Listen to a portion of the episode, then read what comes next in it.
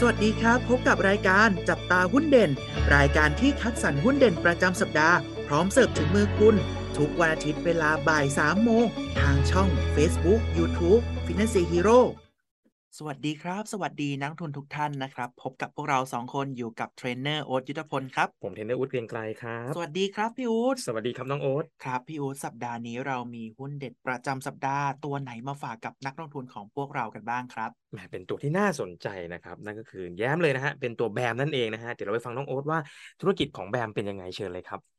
ครับผมสำหรับสัปดาห์นี้นะครับ ได้แก่บริษัทบริหารสินทรัพย์กรุงเทพพาณิชย์จำกัดมหาชน ตัวย่อของเขาคือ BAM หรือว่า BAM นั่นเองนะครับผมลักษณะการทำธุรกิจของเขาเนี่ยต้องบอกว่าเป็นธุรกิจบริหารจัดการสินทรัพย์ด้อยคุณภาพ แล้วก็สินทรัพย์สินนะครับรอการขายนั่นเอง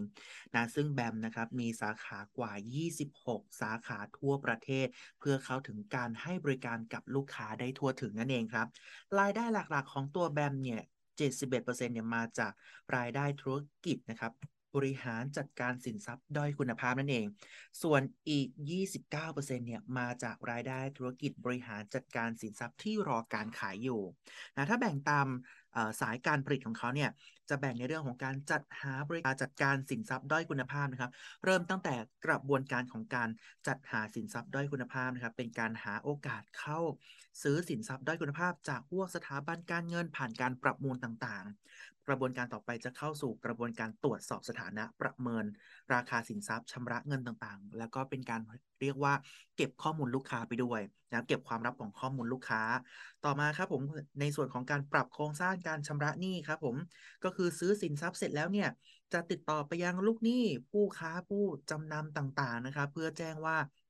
สถานะการเป็นเจ้าหนี้ของเขาตกมาอยู่ตรงนี้เรียบร้อยนะฮะ แล้วก็ช่องทางการให้บริการต่างคือส่งเอกสารระบุบาร์โค้ดหรือ QR code ต่างๆ ให้กับลูกหนี้แต่ละราย นะครับแล้วก็ไปถึงเรื่องของการบริหารจัดการการผิดนัดชำระหนี้ ติดตามควบคุมระยะเวลาการชำระหนี้ภายใต้เงื่อนไข ปรับปรุงโครงสร้างหนี้และสุดท้ายคือเรื่องของการบังคับชำระหนี้นั่นเองครับ ส่วนต่อมาเนี่ยคือประเภทคุณภาพของสินทรัพย์ด้อยคุณภาพนะครับ ผมแบ่งตาม การทำทำสัญญานั่นเองนะครับ ได้แก่0ถึง1เดือนนะครับ1ถึง3เดือน3ถึง6เดือนและ 6 เดือนเป็นต้นไปนะครับในทั้งนี้เนี่ยเรายังมีในเรื่องของการให้สินเชื่อจากการซื้อลูกหนี้และดอกเบี้ยค้างรับนั่นเอง และอีกส่วนสุดท้ายนะครับคือแบ่งตามประเภทหลักประกันครับ หลักประกันของตัวแบมเนี่ยเขาจะมองออกเป็นในเรื่องของอสังหาริมทรัพย์ อสังหาริมทรัพย์บวกหลักประกันอื่นนะครับ หลักประกันอื่นอย่างเดียว แล้วก็ไม่มีหลักประกันนั่นเองครับ ครับสำหรับตัวแบมเนี่ยนะครับทางนักวิเคราะห์เนี่ยคาดว่ากำไรสุทธิจะฟื้นตัวดีในไตรมาสที่2นะครับ เพราะว่ามีการคาดการณ์โดยนักวิเคราะห์นะว่าแบมเนี่ยจะรายงานกำไรสุทธิเนี่ย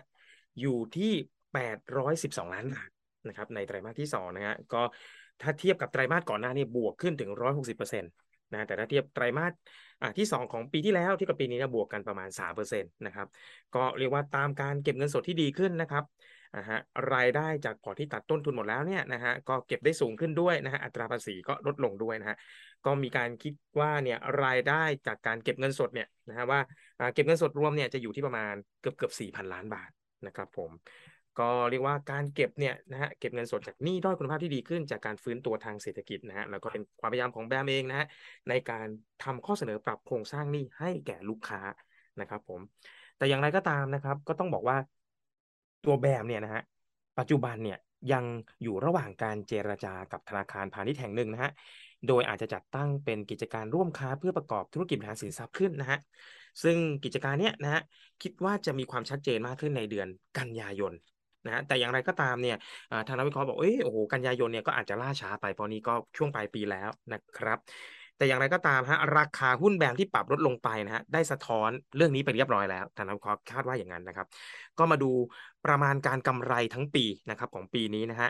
คิดว่านะครับนักวิเคราะห์เชื่อว่าเนี่ยแบมเนี่ยนะจะมีกำไรเฉียดเฉียด3,000ล้านบาทกันเลยทีเดียวนะครับในปีนี้นะก็ถ้าถ้าเทียบปีแล้วนะปีแล้วอยู่ประมาณ 2,600 ล้านนะครับราคา target นะครับที่นักวิเคราะห์แนะนำให้ซื้อนะฮะ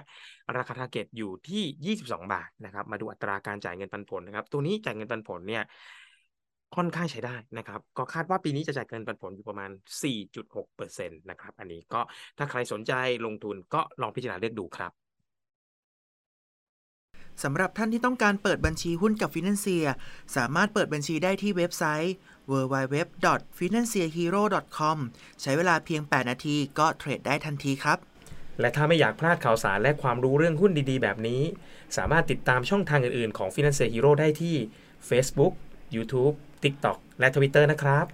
แล้วพบกันใหม่ในสัปดาห์หน้า สวัสดีครับ